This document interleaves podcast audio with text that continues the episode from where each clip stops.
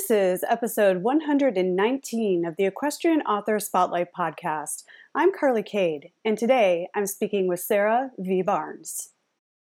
Sarah is both a historian and a horsewoman. When she is not writing stories, she practices and teaches riding as a meditative art. She also offers equine facilitated coaching and wellness workshops. Sarah holds a PhD in history from Northwestern University and spent many years as a college professor before turning full time to writing and writing.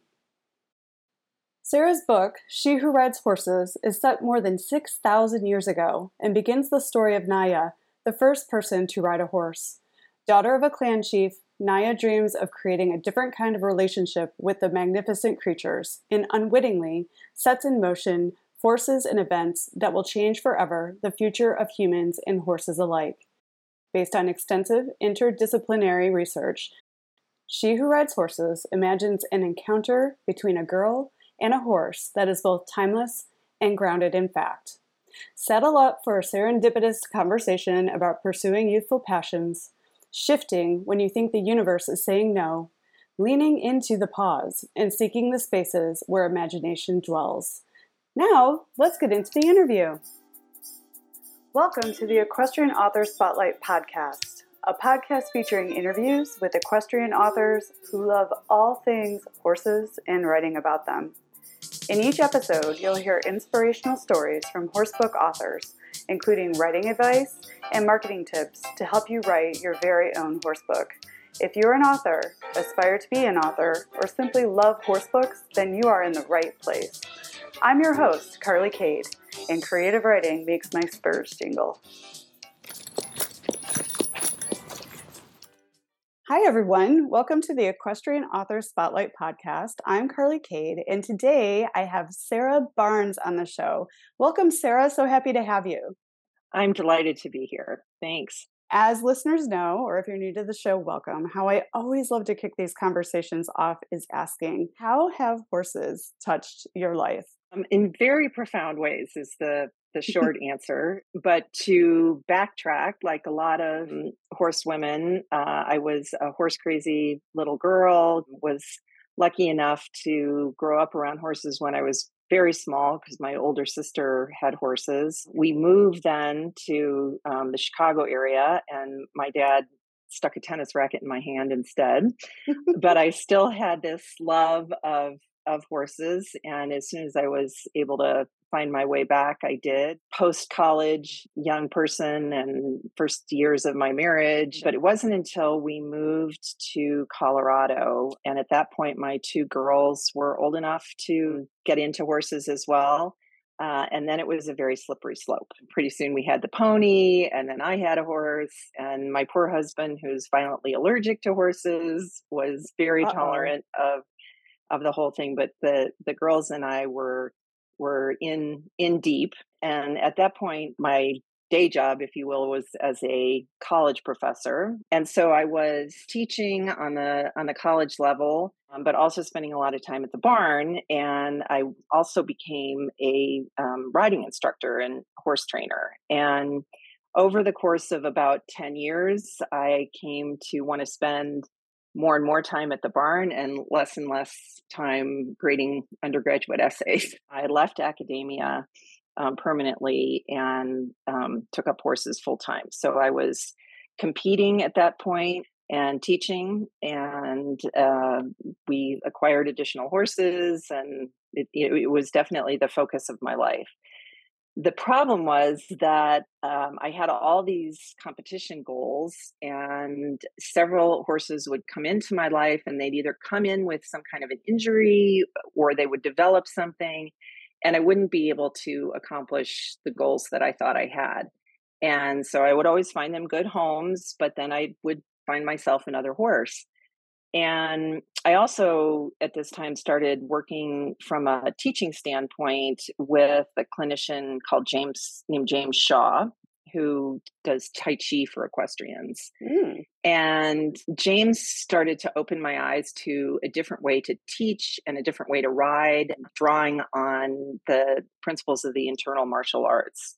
So, really riding with less force and leverage and more about blending energy and riding with with with power and also from a place of relationship.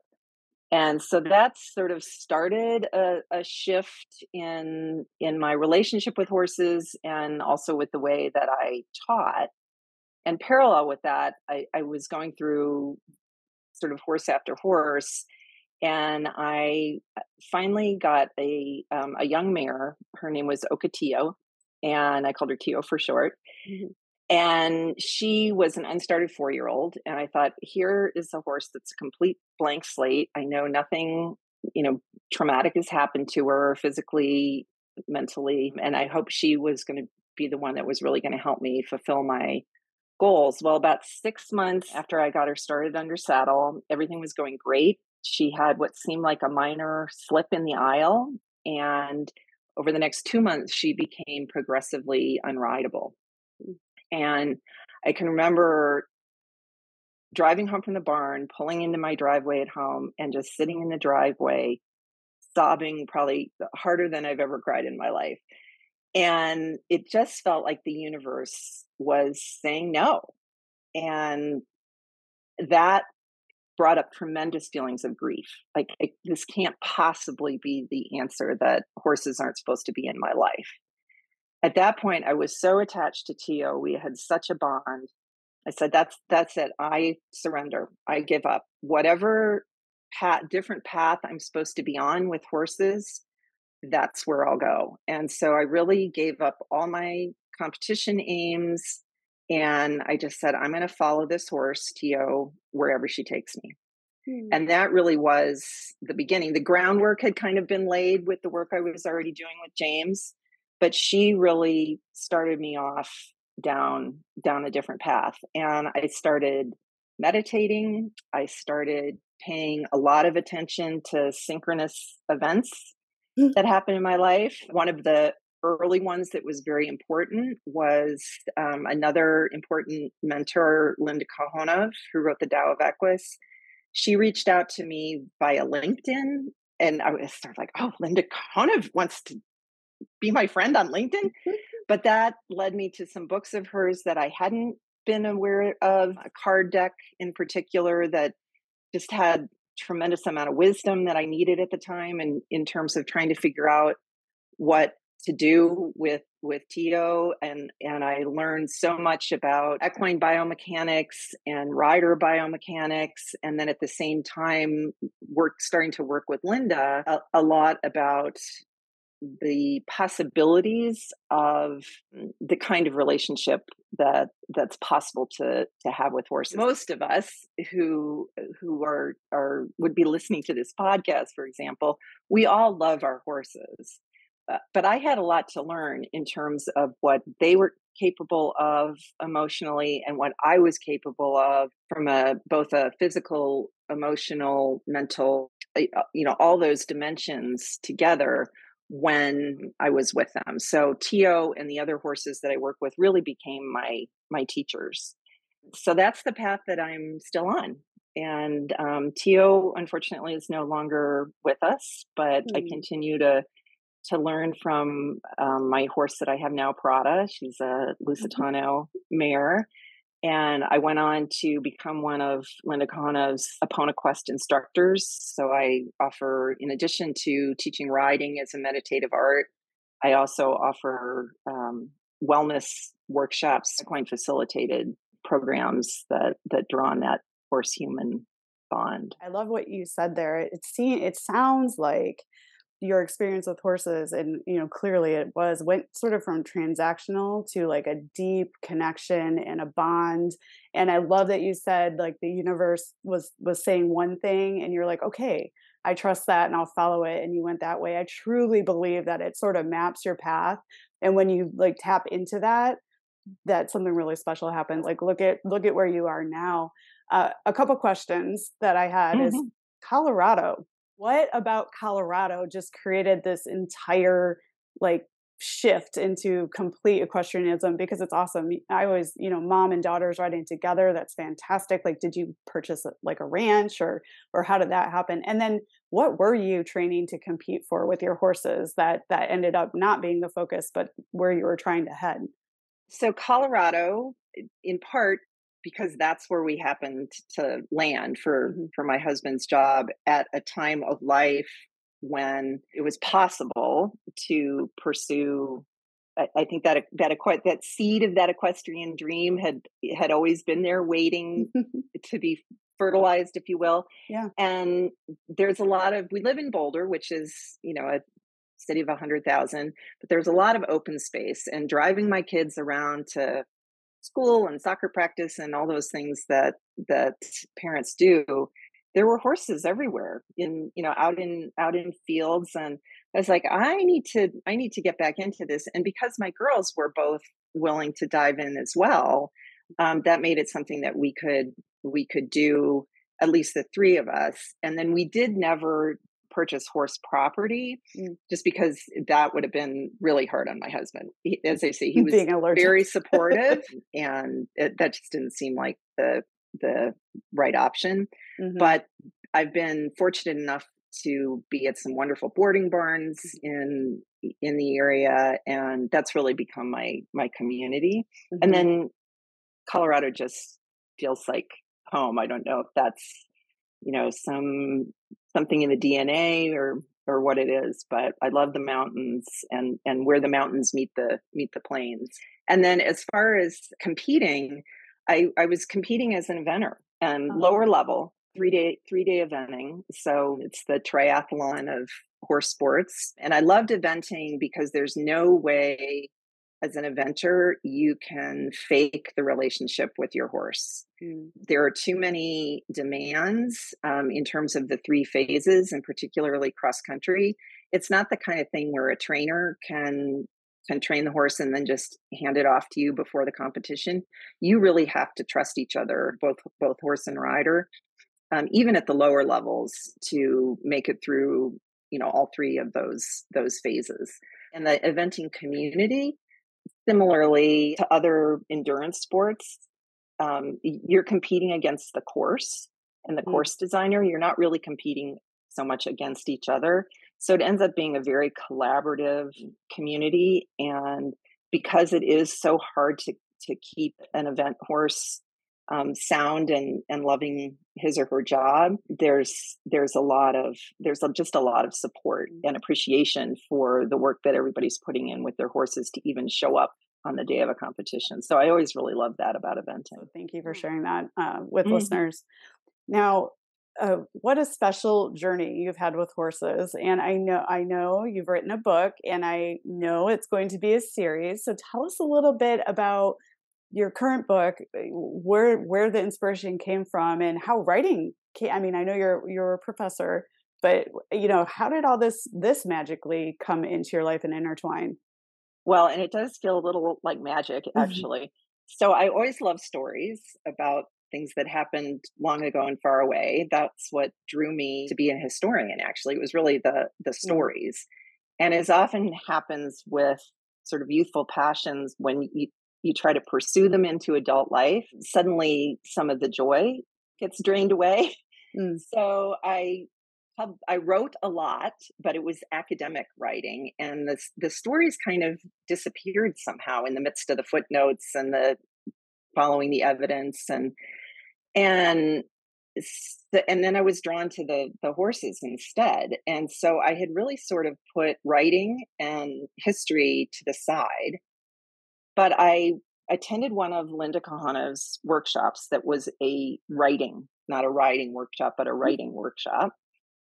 And I thought maybe I'll just jumpstart a blog, or I, I didn't have any real intent in in attending the workshop other than that I liked learning from Linda and spending time with her. And, and a lot of what she does in her workshops is help people tap into their intuition, into their creativity. And so this one in particular had a lot of exercises with the horses and um, guided journeying that that was designed to kind of open up to that aspect of themselves. And so on the third day toward the of the of the workshop toward the end of the day linda said you know i i'm just going to let you guys go find a place to um, sit out on the the property. She has a ranch south of tucson. I'm going to turn the horses out and just write whatever comes to you. you don't have to check back in, stay as long as you want, and we'll just reconvene in the morning and share what you've written.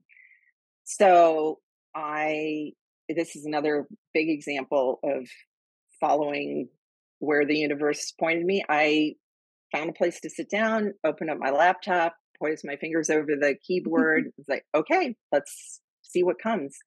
And it was like magic, like this download. I started writing this story. And I kept writing, I kept writing, I kept writing. This big super moon came up behind the mm. Santa Clarita Mountains. You know, it was getting dark. I, I went back to my Airbnb. I kept writing, kept writing. In the morning, I had the whole first chapter of this novel. And I brought it to Linda and the other workshop participants, read it out loud. Linda cried, which is always a good sign. She's, oh, yeah. you have to finish this. This is a book. You have to finish it. And so I kept writing. And for the first probably six months that I was working on it, I would have that same experience each day. I would just sit down at my computer and be like, I wonder what's going to happen today. Oh. And I would put in details because they came to me. And then three chapters later, I'd find out why they were important. so it really was this um, Elizabeth Gilbert, the, mm-hmm. the author who wrote Eat, Pray, Love. She has a book called Big Magic. And Love that book. That is fantastic. She book. talks about a very similar experience, mm-hmm. and and I gather you know other author, authors have had the same the same thing happen where it's like there's this idea out there that's ready to manifest and it finds a way. And mm-hmm. so that's very much been my experience with this book. Uh, it's called She Who Rides Horses. And it's the story of the first person to ride a horse. So oh. it's set in the steppes of southern Russia, what's now southern Russia, in 4000 BC. I did take a step or two back once I was deep into it. And because I'm a historian, I did the research. So I tried to make it the story as well, first and foremost, it's a story, but I tried to make it also as historically accurate as possible. And as a historian, I was constrained to the facts and the evidence. Um, and then there's what really happened in the past, which we can never actually know. Mm. And there's this gap between what actually happened and the facts and the evidence. And what's been so wonderful about this experience of writing this book is I get to be in that gap. and that's where imagination dwells. And so whenever I couldn't quite figure out, you know, would this be accurate or could this have happened? I do the best that I could in terms of the research and then I'd make it up. And that's okay because it's a novel. But it it's been amazing how many details that again came into the book and then i would go back and research later and they would be you know fairly accurate.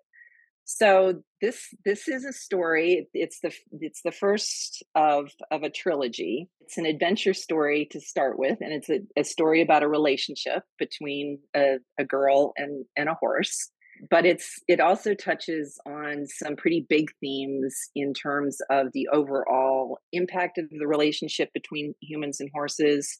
How did domestication happen? It's a process not an event and what are the implications for both humans and horses? And how have we um, as two different species impacted each other over the the time that we've been in relationship with each other? And I, I see where sort of the the horse industry is going today, which is I think toward in, in many different disciplines toward more, as you were saying, a, a less transactional and more relationship based. And it's almost like we're revisiting a choice point that we had 6,000 years ago.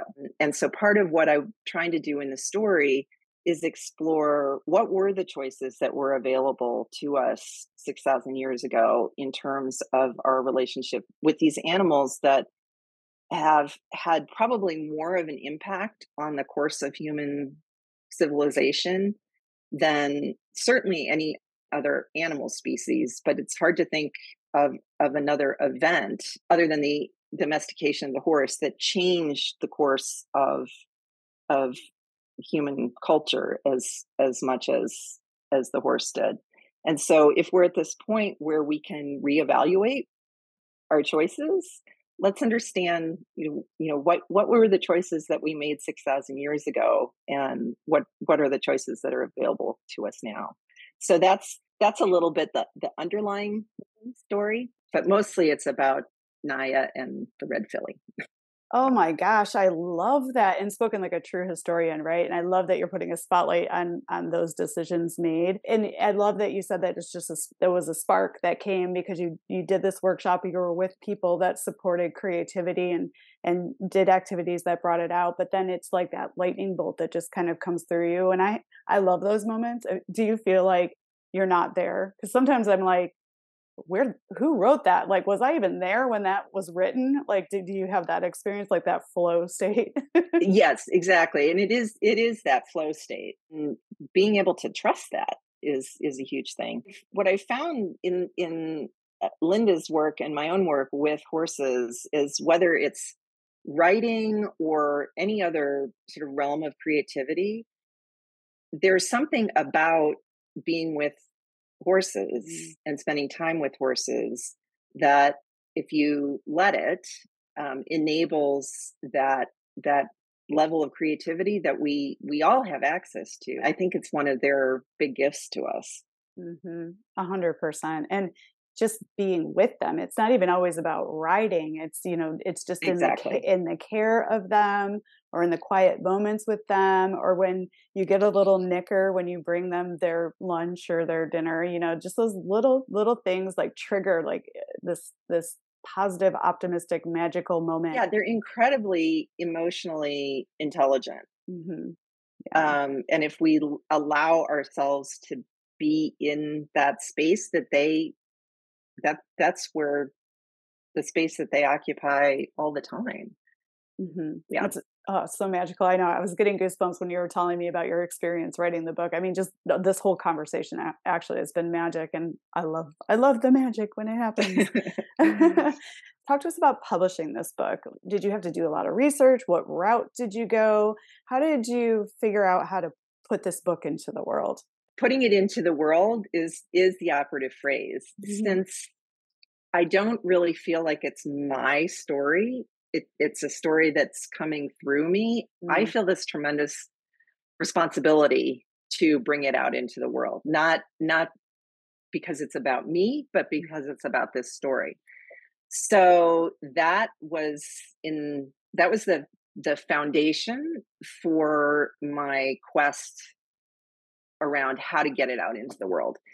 And i talked to other friends who are authors and did do some research and came to the conclusion that we're we're in a different world even than we were in five certainly 10 years ago in terms of publishing. Mm-hmm. and i really did not need to confine myself to the traditional publishing route if my if my aim was to get the story out there there was a quicker way than you know trying to find an agent and then the agent trying to find a traditional publisher and and all those things it could have taken a long time yes um, so i did decide to go the independent publishing route and i worked with a small independent publisher called lilith house press and Lilith. their yeah their their mission is to bring women's voices forward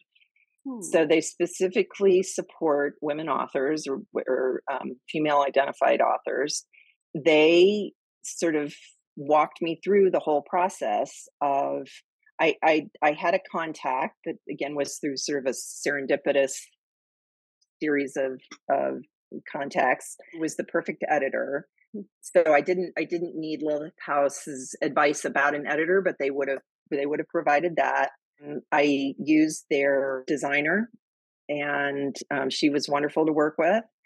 And we got the manuscript into shape, and within you know the the editing process did take a while. And I would recommend you know if you're planning to self publish, the one place to spend money is on a good editor because there that that is the thing that will give credibility to uh, either a self-published or or independent press published book. That that's where i i sort of put my resources. But once we had the edited um, manuscript and um, the the designer uh, made it look like a book and then um, it's actually very easy to upload it to um, amazon and um, all the other platforms and um, and then the the the world that i'm dabbling in now is that's also very unfamiliar is marketing and mm-hmm. and that is the one thing that um, the Lilith House does not. Um, they'll give advice, but they they're not a marketing firm. Mm-hmm. Um, so that's that's a that's a whole that's a whole other world. It is, isn't it funny how you write a book, this story magically comes through you, and then all of a sudden you have to shift from creativity to being a business owner and then understand publishing and book cover design and then reaching readers and marketing but I, you know, it's it's interesting because people are like, I just want to write, you know, but then all these other pieces come with it. But I, I, there's a lot of fun in that journey as you're discovering that as well. The book is beautiful, and I agree with you. That was a really excellent point. Invest in good editing. That is a very important part of any story that winds up in the world so and and marketing is part of the puzzle so you mentioned marketing how have you been reaching your readers or getting the word out around your story? One of the first things that I did was to solicit reviews from Kirkus and Publishers Weekly um, Book Life. And mm-hmm. again, not very expensive, but you do you do pay for those reviews. But that has been a very good investment. So getting legitimate editorial reviews that that have credibility was where where I started and then I got a team together of of readers that were willing to purchase early on from Amazon and and leave reader reviews mm-hmm. and then I entered contests mm-hmm. and so again you pay to enter those contests but they're not that expensive often you will get uh, good reviews from, that you can then use in your marketing from the the um, the contest judges and so then it's been working with my local equestrian community um, doing podcasts like this i'm starting to do more reaching out with a, a lot of a lot of word of mouth mm-hmm. um, mm. and and some promotional campaigns again through um, either Kirkus or Book Life or some of the bigger. But again, that all costs money. So you know, it's trying to figure out where you want to spend your funds. And there are a lot of avenues that I I haven't pursued yet that are sort of on my to do list. Mm-hmm. And and each day that I sit down, it's like, well, do I, should I write today or should I market today? um, and often writing wins out. Mm-hmm. Um, Smart, but yet my my intent being to to reach out to more equestrian publications yeah so i've done book signings at a, the local bookshop here in in boulder has been super supportive so they've kept the book on on their shelves and i did an author talk with them and yeah. it, i'm learning. Oh it sounds like you're doing all the right things and and really that's what it is it's you know as with anything like finishing a book or marketing it's like baby steps what you you set you have a list you do your research you try things you see what works you see what you like you know because you don't have to do everything choose what what you enjoy doing when it comes to marketing and then you keep adding to you know your roster of, of what you know and what you want to do and who you want to work with and then it just becomes part of it I love I love asking these questions. I think I think maybe marketing might fall into one of these categories, but I, everyone answers this a little bit differently. But for you, what has been the best part so far of being an author? But then on the flip side, what has been the most challenging part of your author career? Um, the the best part is that um, I can spend time doing something that I love that's creative. And I am completely my own boss. I have this wonderful, this is my office, this wonderful space that really feels like a sanctuary to me. Um, so I I get to spend, and I'm kind of an introvert Mm-hmm. and like spending time by myself. I I like my books, I, and I and I love to write. So it it's really a a complete privilege to be able at this stage of my life to be able to be on on my own time Mm. and and um, doing something that I love in a space that I love. The other thing that I love to do is spend time with my horse, and so I I have an excuse to do that as if I needed one because that time that I spend with her is what fuels my creative juices. And just like we were talking about before that that time that that that we are privileged to spend in horses company is an opportunity to ground to center to get in touch with ourselves on sort of a soul level Mhm. and so i need that for for my my work so Mm. i've i've gone from being a college professor to being a horse trainer and riding instructor to now primarily being being a writer and Mm. so that's that's the best part of it the hardest part is probably like what we were talking about the the marketing and, and takes me away from from what i really love so Yeah, absolutely. You're not alone. That is the number one answer when I ask this question is Mhm. primarily marketing. It's hard to like put yourself out there all the time and be, you know, be sharing that stuff when it's not it, your natural inclination, but it is so important for for get elevating the books and getting the books into the world. The thread through this whole interview has been, uh, you know, the the universe kind of pulls you forward or you you follow the feelings or this happens and you shift here and that's really magical and being aware of that is so important. Uh, what advice would you give to someone who wants to achieve his or her goals? I mean from from your professor point of view from from your connectedness point of view from having just you know these books point of view like what what would you tell someone to do that wants to achieve their dreams like writing a book or riding a horse or taking the adventure they haven't done so far? Well, I think that the the first thing for a lot of people can be just discovering what is the dream. Mm, So I think that's that that can be often the hardest step is just giving yourself permission to pause whatever it is that is consuming your energy, your time and evaluate what what do I have to keep in my life for there for all sorts of reasons.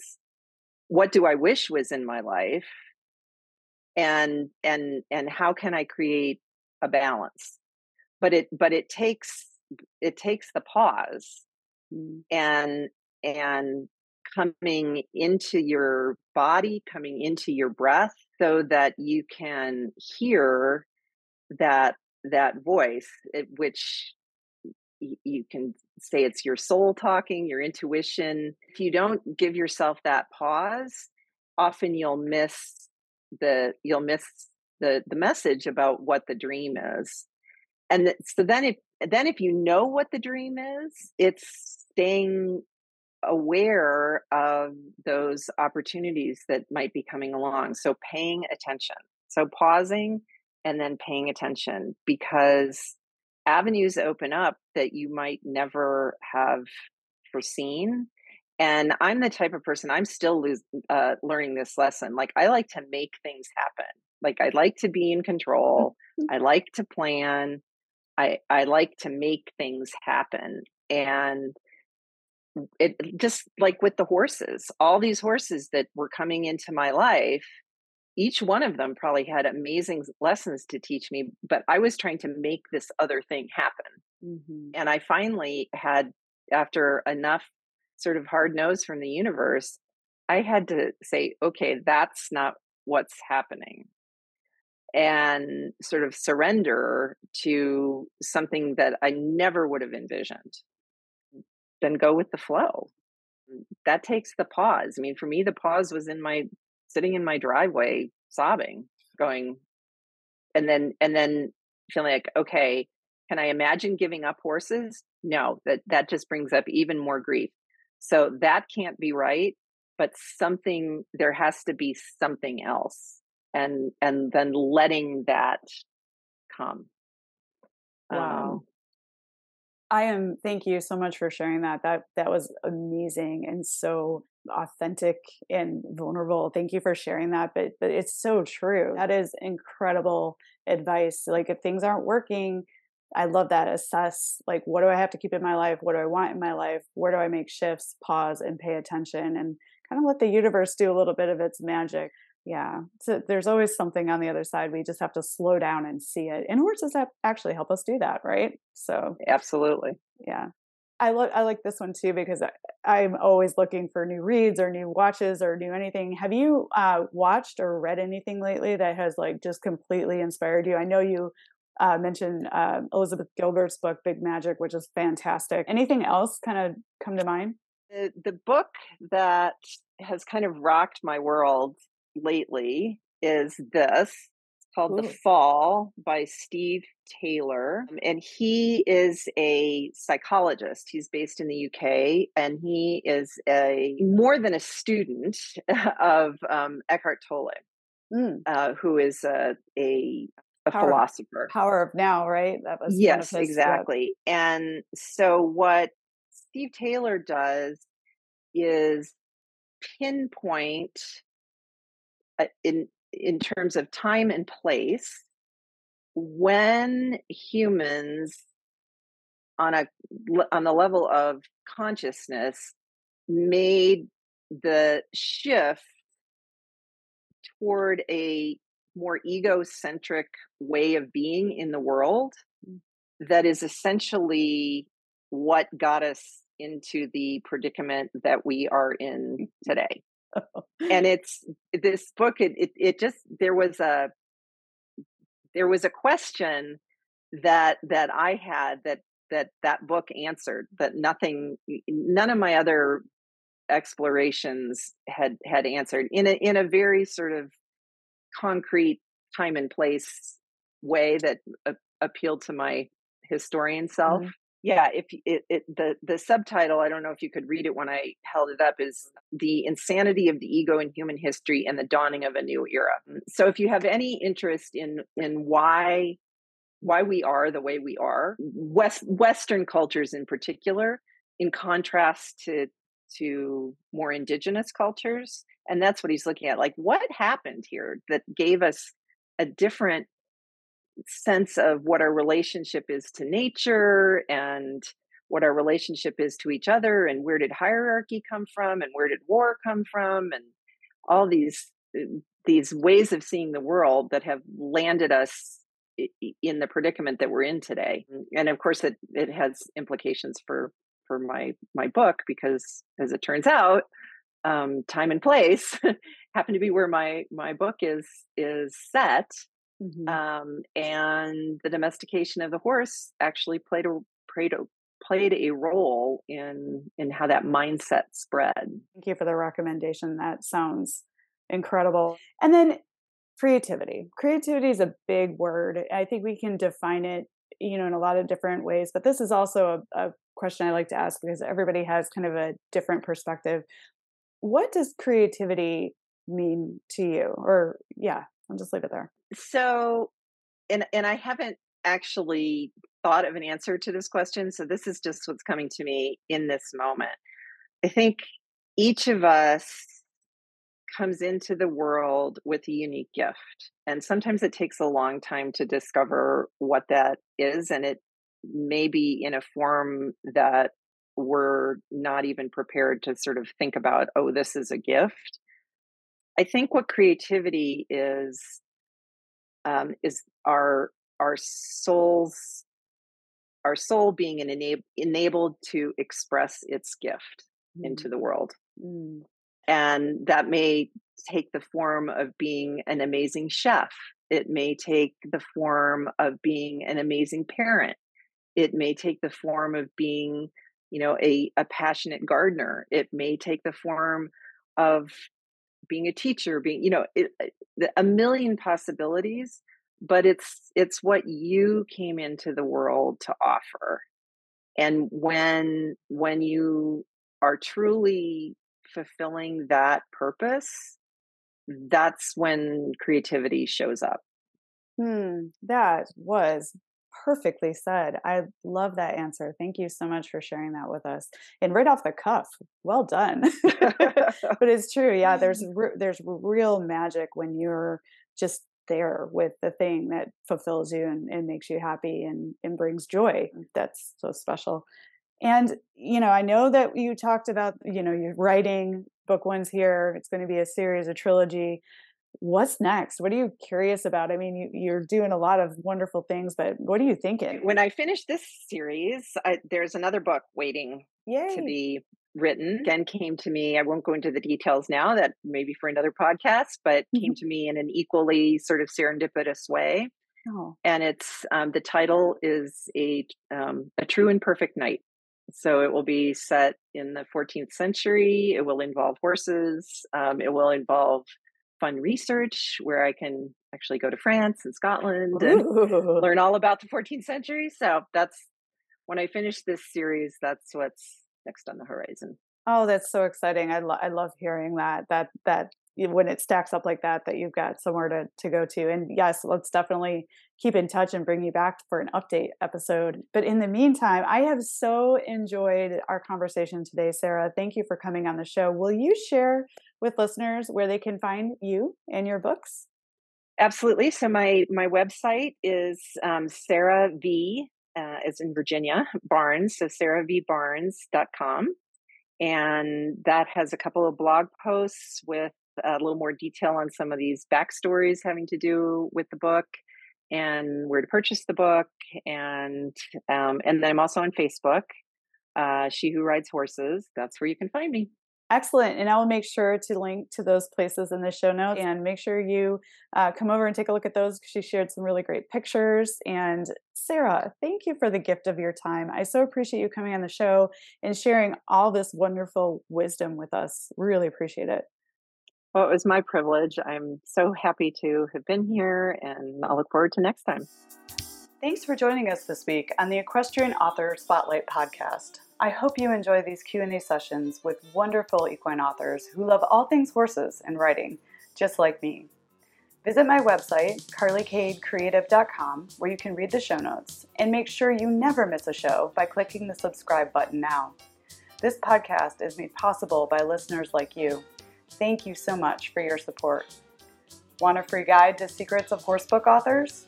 Gallop over to carlykadecreative.com forward slash wisdom to have author advice delivered instantly to your inbox. If you are an author who writes about horses and would like to be spotlighted, please let me know. Visit my contact page at carlykadecreative.com to fill out a request. I'd be happy to have you on the show too. Thank you for tuning in to the Equestrian Author Spotlight podcast. See you next time. I'm your host, Carly Kade. Creative writing makes my spurs jingle.